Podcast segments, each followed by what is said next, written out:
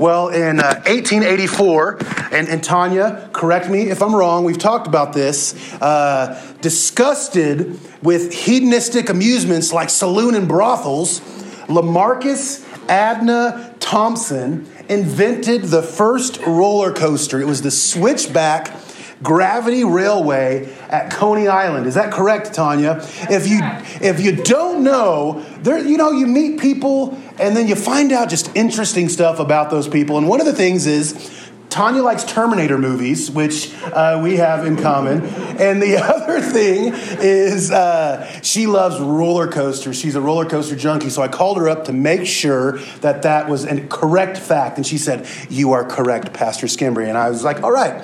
The coaster went, you know how fast the coaster went, Tanya? It went six miles an hour. and so we're talking about just buckling up, uh, you know, screaming. And it was, it was just powered by gravity and it kind of went down.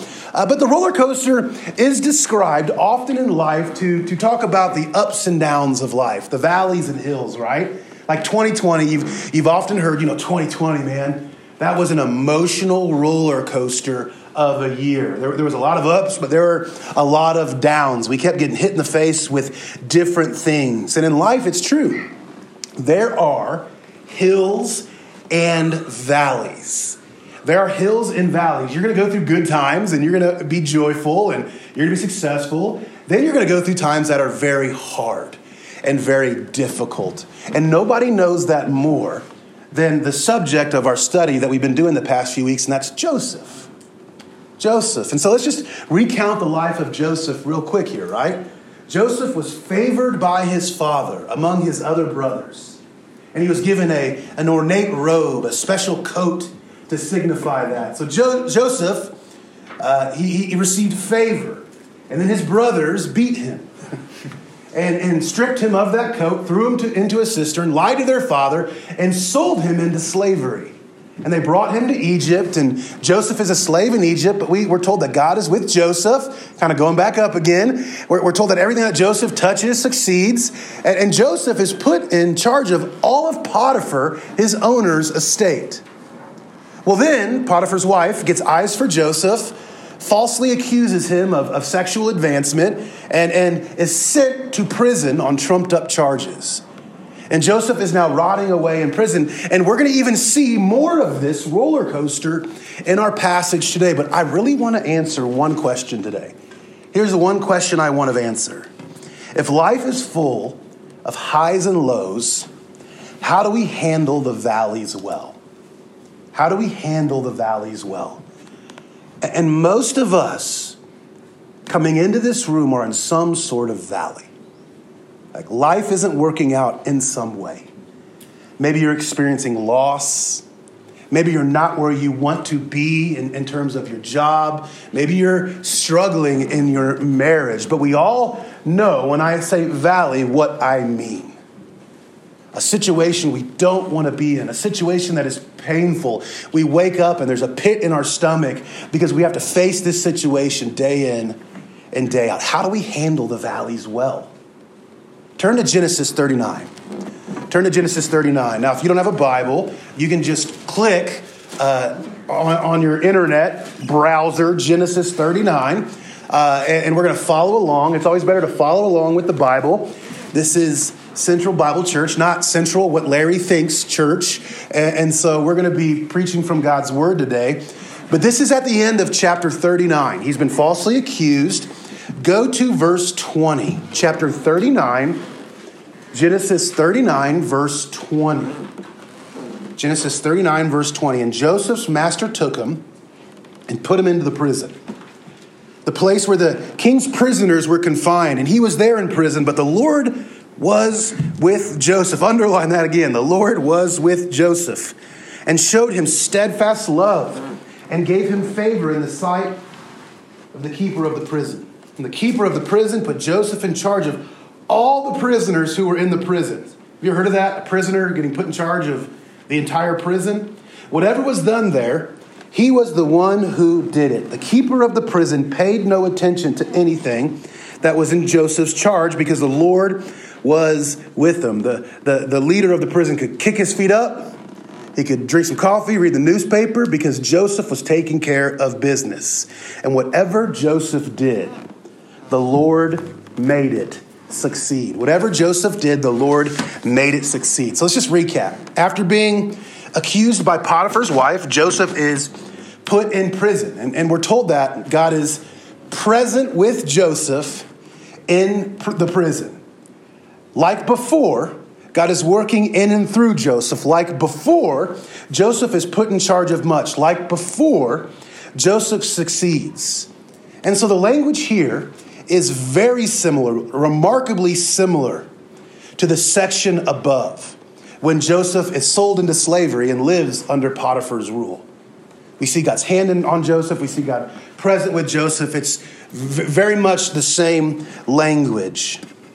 And implicit in this account is not just the idea that God is present with Joseph. We talked a lot about that last week, right? God is present with Joseph. But implicit in this account is that Joseph is also committed to the Lord.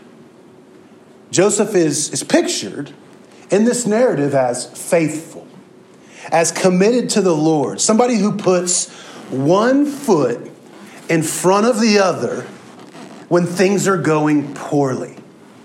Joseph is somebody who faithfully persists. That's kind of the first part of our big idea this morning or this afternoon. Joseph faithfully persists. Now there's a play based off of Joseph's life by Andrew Lloyd Webber. Does anybody know what that play is called? Joseph and the Amazing Technicolor Dreamcoat. And in that play, the narrator of the play comes to Joseph, who's in prison, and says, Hey, everything, I've read the rest of the book, everything is going to work out fine. But the problem is, is Joseph didn't have a narrator like that in his life. There wasn't somebody like that. He had the promises of God. He knew that God was with him, but he didn't know when his imprisonment would end. He didn't know when it would stop. Yet he put one foot in front of the other. He faithfully persists. Man, our, our lives are like a book.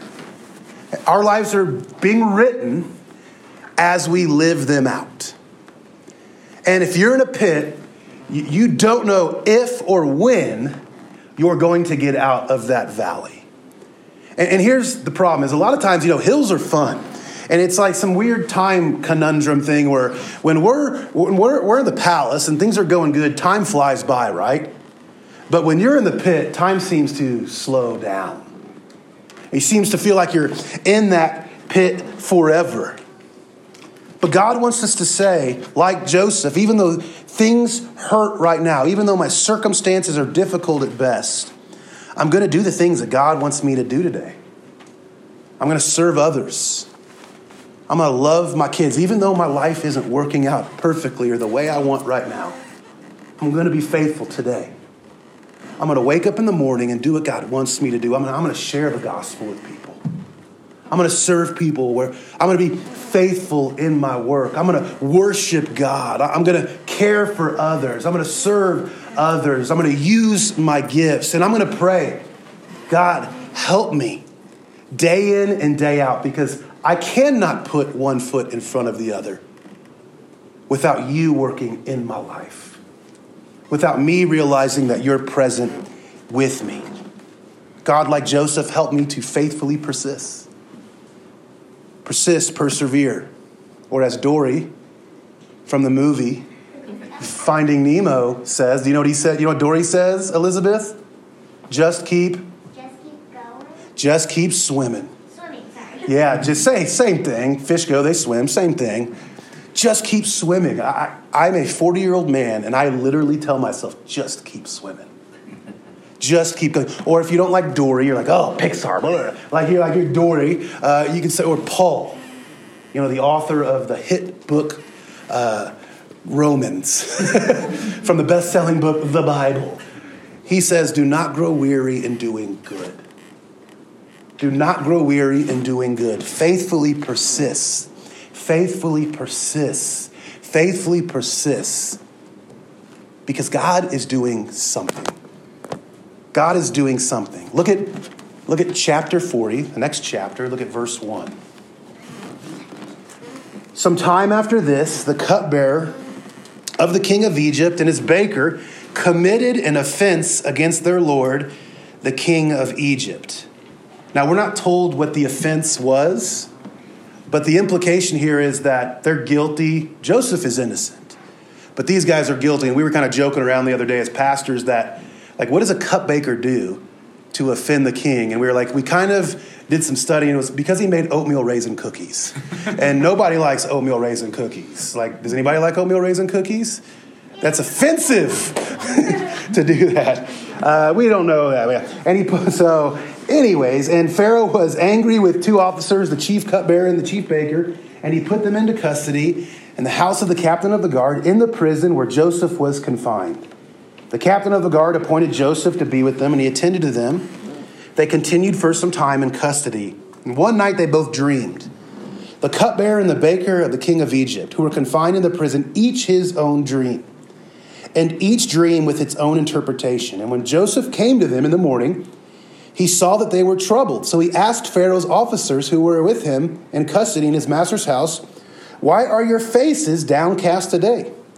They said to him, We've had dreams, but there's no one to interpret them. And Joseph said to them, Do not interpretations belong to God? Please tell them to me. So after a season of incarceration, so time has passed. We don't know how much time. We'll talk about it here in a second, but a good amount of time has passed, and two new prisoners enter the prison population. I believe the slang term is fresh meat. And the cupbearer and the baker, again, they've committed some sort of sin against Egypt. It appears that Joseph is innocent. These guys are guilty. And we kind of know who these guys were. Uh, a cupbearer was somebody who tasted wine and opened bottles for the Pharaoh. And so he was uh, he, he would often taste wine. That they say he would often taste the wine to make sure it wasn't poisonous so real fun job there. And uh, they would but he would he also wielded a lot of political power and influence because he was always right next to pharaoh. At least for every meal he was with pharaoh. So he had the king's ear. Now a baker we don't really know what the baker's role was. No pun intended. His role Nobody. I tried that joke this morning and I got booed out of the church. We don't know what his role was, but Joseph is placed in charge of these two prisoners, and some time passes. And one night, the cupbearer and the baker, they each have a dream, and, and for some reason, they're troubled. And Joseph sees this and asks, he goes, What's wrong? And they tell Joseph about their dreams, and, and they're upset. Now, remember, at this time, dreams are, unto, are, were understood as revelations from God. So think about it. You're, you're a high ranking official, you're, per, you're put in prison, you have a dream. You don't really understand that dream. You, you know it's a message from God. So it probably has to do with their future. Am I going to get out of this prison? Am I going to rot in this prison? Is the king going to murder me, kill me, execute me? They probably were thinking this dream is connected to my future. Here's the problem we, we don't have an interpreter, we don't have somebody to interpret these dreams. And so during this time, if, if somebody had a, a, a, dream in Egypt and they felt it was God talking to them, they would go to like a magician, an interpreter, and they would tell that guy their dreams. And that guy would then go away and he'd had, he had a, a dream commentary or a dream book that helped people understand dreams. And he would do all this studying and all this work, and he would come back to that person and be like, This is what your dream means. And so in prison, they don't have somebody to do that, they don't have that luxury. But Joseph says, I don't need a stinking dream book. I have God. And he is more than capable of interpreting these dreams. Look at verse 9. So the chief cupbearer told his dream to Joseph and said to him, In my dream there was a vine before me, and, and on the vine there were three branches. And as soon as it budded, its blossoms shot forth, and the clusters ripened into grapes. Pharaoh's cup was in my hand, and I took the grapes and pressed them into Pharaoh's cup and placed the cup in Pharaoh's hand. Then Joseph said to him, This is its interpretation. The three branches are three days. In three days, Pharaoh will lift up your head. Underline that term lift up your head. It's important. And restore you to your office. And you shall place Pharaoh's cup in his hand. as formerly when you were his cupbearer. Only remember me when it is well with you, and please do me the kindness to mention me to Pharaoh, and so get me out of this house. For I was indeed stolen out of the land of the Hebrews, my people, and here also I have done nothing that they should put me in the pit. And so Joseph interprets the dreams and he says, In three days, your head is going to be lifted up and you are going to be restored back to your position and you're going to be restored back to Pharaoh's good graces. So things are going to go well for you. And then he says, I scratched your back. Now, can you scratch my back? When you get out of here, can you please tell the Pharaoh that I don't belong here? I was kidnapped and brought to Egypt. I was falsely accused and put in prison. Remember me. Please remember me when you're restored. You're going to get out of here. Remember me. Help me out. Which kind of gives us a little insight. It's okay to not want to be in the pit you're in. It's okay to go to God. This is hard. This is challenging. That's human. God understands that. But we're meant to have a little hope here as readers. We're meant to be like, man, this is Joseph's way out. I mean, Joseph has been, uh, he suffered and suffered and suffered. Like, there's a little light at the end of this tunnel. Maybe God's going to restore him here soon. And so that's the cupbearer's dream. And, and, and you got to be there. And like the chief baker, you had to be there. He probably was like, all right, that sounds great. What about me? What about me? So let's read on. Look at verse 16. 40, 16. When the chief baker saw that the interpretation was favorable, he said to Joseph, I also had a dream. And there were three cake baskets on my head, and in the uppermost basket there were all sorts of baked foods for Pharaoh. But the birds were eating out of it, the basket on my head. And Joseph answered and said, This is its interpretation. The three baskets are three days. In three days, the Pharaoh will lift up your head. There's that term again, but it says, From you. He'll hang you on a tree. And the birds will eat the flesh from you. So, in three days, cupbearer, I'm sorry, but your head's going to be lifted up. And he had to be like, Really? Me too? Oh, and lifted up to be cut off. And then the Pharaoh is going to impale you on a stick. That's what it meant to be hung at that day and age. And then the birds are going to eat your flesh. So at this point, you're probably like, I hope this Joseph isn't very good at interpreting dreams. I, please be a terrible dream interpreter. Let that not happen to me. Let's see what happens. Verse 20. On the third day, which was Pharaoh's birthday, he made a feast for all his servants and lifted up the head of the chief cupbearer and the head of the chief baker among his servants. He restored the chief cupbearer to his position, and he placed the cup in the Pharaoh's hand, but he hanged the chief baker as Joseph had interpreted them. Joseph's words, informed by God, come to fruition, which is good news for Joseph and the cupbearer, bad news for the baker. But Joseph's way out has survived.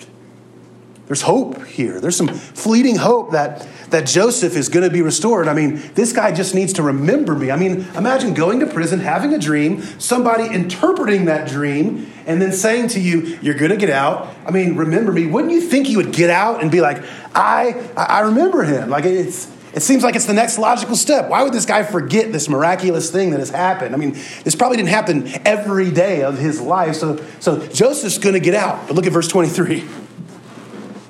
Yet the chief cupbearer did not remember Joseph, but forgot him. He languished in prison. We're told in the next chapter, he rotted away in prison for two years after this. So, for two years, Joseph probably woke up every morning and say, Is this the day my suffering stops? Am I going to be remembered today? This, this has to be the day, man. I mean, it can't go on. And for over 700 days, he probably thought that. Is this going to be the day? Is this going to be the day? And every night he went to bed, he probably thought to himself, I have been forgotten. I have been forgotten.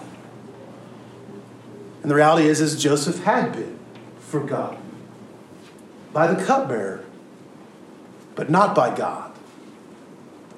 Not by God. Let's take a step back here for a second from this, this passage.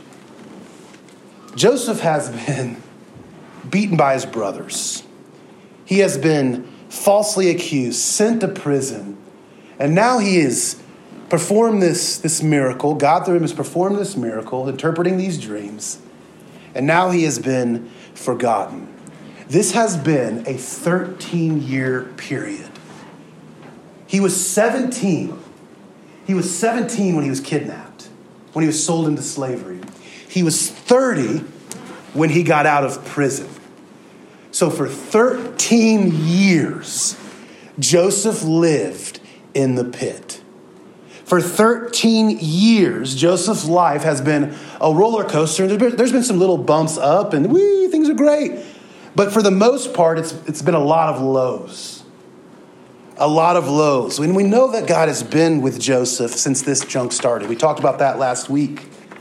We know that he's been working in and through Joseph as Joseph has been faithful to him. But God has also been doing something. God has been directing all of these events in Joseph's life to accomplish a greater purpose. One of the main characteristics of God that we're going to start unpacking over the next few weeks is the sovereignty of God. Sovereignty. It's a very fancy term. And it has a lot of nuance. There's a lot of kind of nuances and understandings of sovereignty, but, but put simply, God is Lord of all, and God is in charge. Nothing surprises God. God is in control. And He is moving creation and using good and evil with a certain end and specific purposes in mind. And so next week, we're going to find out that a, a plague threatens all of humanity, all of the known world, all of Egypt. And God's people, Israel, are threatened by that. You know, God's people, if God doesn't move or act during this plague, they will die. They will starve. There will be a famine. They, the, the line of Jesus, the seed of Abraham, will not continue, and God's people will be finished. Yet we see God using every valley of Joseph's life, every valley he wanders through from the pit to Potiphar's house to prison, to get him closer to the Pharaoh. I'm going to get you ever so closer to the Pharaoh so that you can keep God's people safe. We see a lot of pain in Joseph's life, but God has been sovereignly positioning Joseph every year of his life to be closer to the Pharaoh. God has been also using the pit to mature Joseph. Remember, Joseph had been in the pit for 13 years. Joseph, when he gets out of the pit, he's going to rule right under Pharaoh all of Egypt. He's going to be responsible for saving all of Egypt, including God's people, from this famine. Do you think Joseph was ready for that at 17 years old? I mean, most 17 years old scare me with a car. Are we going to let them run a country? No offense, but I don't think that's a good idea. But for 13 years, I believe God matured Joseph. He forged Joseph in, in a uh, in the fire, and he brought about um, leadership and administrative skills in that. I mean, think about it. He's he's sold him to slavery, then he's put in charge of Potiphar's estate. Then he's put in charge of, of a prison, and he he does everything that was done to do there. And now he's been uh, now he's been put in a position to lead at a greater level. I mean, God matures us and prepares us in those seasons. And we talked about faithfully persisting earlier, right? We talked about faithfully persisting in the valley. it's a lot easier to faithfully persist because we know that God is working in those valleys. It may be to position you and or to prepare you to make a greater impact for his kingdom purposes down the road. I'm 40 in three weeks. I, I turned 40 in three weeks. I remember when my dad turned 40 and just thinking, man, you're, you're old now. But I turned 40, and when I hit a valley today, I've had some life experience. When I hit a valley today, it's easier to persevere because I can look back and see God using painful seasons to position me and prepare me for something greater later. When I was young, I used to freak out in the face of suffering. But now I handle that a little better because I've seen God's faithfulness in, in positioning me. For, for example, 10 years ago, I graduated from seminary at Denver Seminary. And I graduated $30,000, about $30,000 in debt, and, and burnt out. So I was burnt out. We were broke. And so we moved back to KC. Go Chiefs. I'm from KC. And uh, I took a job because it paid okay. It was close to home. I had debt to deal with. You know, all the reasons you want to serve at a church, right? You just feel that calling. and uh, we buy a $90,000 home in Greenwood, Missouri. And it was a nice home. You can't get a shed for $90,000 right now. But we live in Greenwood, Missouri, and we settle in and we're excited about this, this new ministry, somewhat excited, but it became clear rather quickly that this wasn't a good fit, this church and I. It was a dysfunctional environment. And I was brash, impatient, and young. And six months in, I was asked to resign, which is the nicest way of saying you're fired. Uh, but can you please resign because it's not working out? And I was asked to resign in a very in a way that really hurt me and really hurt my family. It was just done poorly. It was done in bad taste, and I became bitter. I became angry and resentful and insecure. And if I'm honest, I became depressed.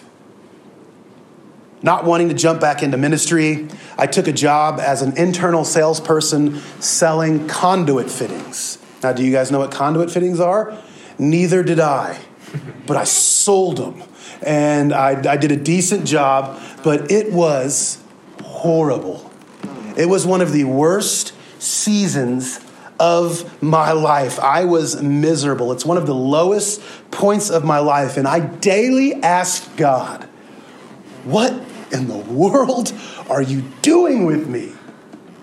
Why am I here? Like, what's going on? And, and I'd, I'd, I'd be like, man, God, you've, you've prepared me and you've gifted me, and now I'm sitting on the sidelines like a stinking failure while all these other friends from seminary are out there thriving and leading ministries, and I'm selling conduit fittings in a cubicle, ready just to, to, to cry, man. And so each day I would wake up for months and breaking down just, just crying on my way to work because I wasn't where God wanted me to be. And so after six to seven months, there was some healing on my part and an openness to ministry emerged.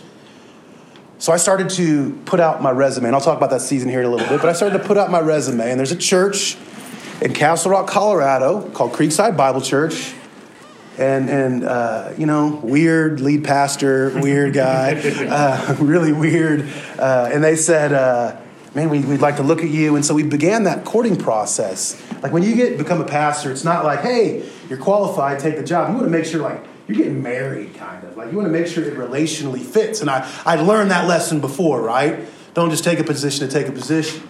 And everything looked great. We were excited but there was one problem we had $30,000 of debt, and we couldn't pay off that debt and live in stinking Castle Rock at the same time. We just couldn't financially do it. We couldn't get in and stay here. Well, our little $90,000 home sold for $120,000. And our debt was erased. All of my school debt was gone. So I said, Bye, seminary. Not going to think about you much more. And I was able to start fresh. And we moved out to Castle Rock and we entered into one of the most sweet seasons in ministry, doing ministry in the way I've always envisioned, in community, using a gift. Now we're stinking planting a church. Things I've dreamed about for years, I'm getting to do right now. I'm getting to do right now. And I can look back and see God's hand sovereignly moving things around in that valley, even our finances, to get us to this place, to get us here at this church, doing ministry that I love with people that I love. God sovereignly works to position us. He took me from burnt out and burdened by debt to free and excited about ministry, but I had to go through a 12 month valley to get there. And it won't be the last valley I go through. It won't. I'm going to hit another pit at some point. Things aren't always ideal. Things aren't perfect for my family. They're definitely not perfect for me. But knowing that God has taken Joseph through it, knowing that God has taken me through it, helps me to persist today. Faithfully persist because God is working to position us, but He's also working to prepare us. That's what I want to end on. Turn to Romans 8 28. Real quick, Romans 8 28. If you don't know where that's at, that's okay. Matthew, Mark, Luke, John, Acts, Romans. You guys know this passage. This passage is often quoted when things aren't going great in your life, sometimes somewhat uh, in a trite manner. You know, it's quoted so much it's kind of lost its meaning. I also don't think we fully understand what this passage is saying. Look at Romans 8 28. And we know that those who love God, so those who are children of God, all things work together for good. For those who are called according to his purpose. So the idea here is as God's children, he is working out every situation, every pit and valley for our good. Now, sometimes the way we, we share that verse is we say, hey, I know you're going through a tough time now financially, but God's going to give you mountains of money later. Hey, I know that you're not super successful now, but oh, you're going to be CEO one day. That's, that's, that's not the good here. The good isn't comfort, the good isn't more money. There's a greater good that God is working all things for. And it's in verse 29. Look at verse 29. For those whom he foreknew, he also predestined to be conformed to the image of his son. God is using all things, including pain, including our pits and our valleys, to make us more like Jesus. When you faithfully wait, God is maturing you. God is growing you, sharpening your gifts, ridding you of self reliance, and preparing you to be like Jesus for God's good purposes. I know that in my season of sales, God humbled me greatly. Before, out of seminary, I was like, man, I am God's gift to God. like, he should look at me and be like, man, I'm so glad I created you. I don't know what I would do without you. But through that process, I realized that God doesn't need me. He doesn't need me to accomplish His will. He chooses to use me, and that's amazing. But He's not like, what am I going to do without Larry? God, God took my, my brashness down a notch. I would just, and some of you are like, you're down a notch now? like, you put your foot in your mouth all the time, and that's true. But it used to be worse. It used to be way worse. And, and I choose my words, or I try to choose my words more carefully, or apologize quickly when I do speak out of turn. He made me rely on Him more. He increased my faith. He gave me greater patience and empathy. Again, some of you are like, you had less patience before. Um, I mean, it's yes, I was way less patient. I'm still not very patient, but God has worked some great things in me to make me patient and more sympathetic with people, especially if they're going through the valley. My ministry became healthier because I was learning to put on Christ's likeness in that season selling conduit fittings. I had time to reflect, I had time to think. And it helps me faithfully persist today when I know that no valley is wasted because God is constantly working to shape me, to mold me, and teach me something so that I can follow and serve Him better. Faithfully persist. God is at work to position you and prepare you. Now, many of you know I'm, I'm coaching football at DC right now. And uh, my jobs are very similar at DC and, and here at the church. I mean, we do a lot, there's a lot less sweating. You guys smell way better. Sid is, so Sid's a manager for the football team. They smell terrible. Uh, and so you guys smell a lot better. She's like, yep. She's had to sit in that, that locker room. Uh, but every day when we run, I have the same conversation with at least 15 kids. We're running, it's hot, they're sweating, and they're like, I can't do it, coach. I can't do it. My legs are getting there. And like, I just, I can't, I can't, I can barely walk and, and it hurts. And I don't know if I can keep going. And this is impossible. And I'm continually saying, you can do it. Like, you can do it. Put one foot in front of the other. That's all you need to worry about. You got this. You got this. The end is coming. It's near, and, and the end will be worth it. What you're going through right now is for your betterment later. I know it hurts, but push through, put one step in front of the other. And I put on the same hat as a pastor. I have people come to me and say, Man, I can't do it. Life is too hard right now. I want to give up. I just want to fold in on myself and I just don't want to care about any of this stuff anymore. So I'm just I'm just quitting. And, and I say, faithfully persist. Keep going. You got this. Don't give up. I know it's hard. But that voice telling you to stop, that isn't God. That isn't God.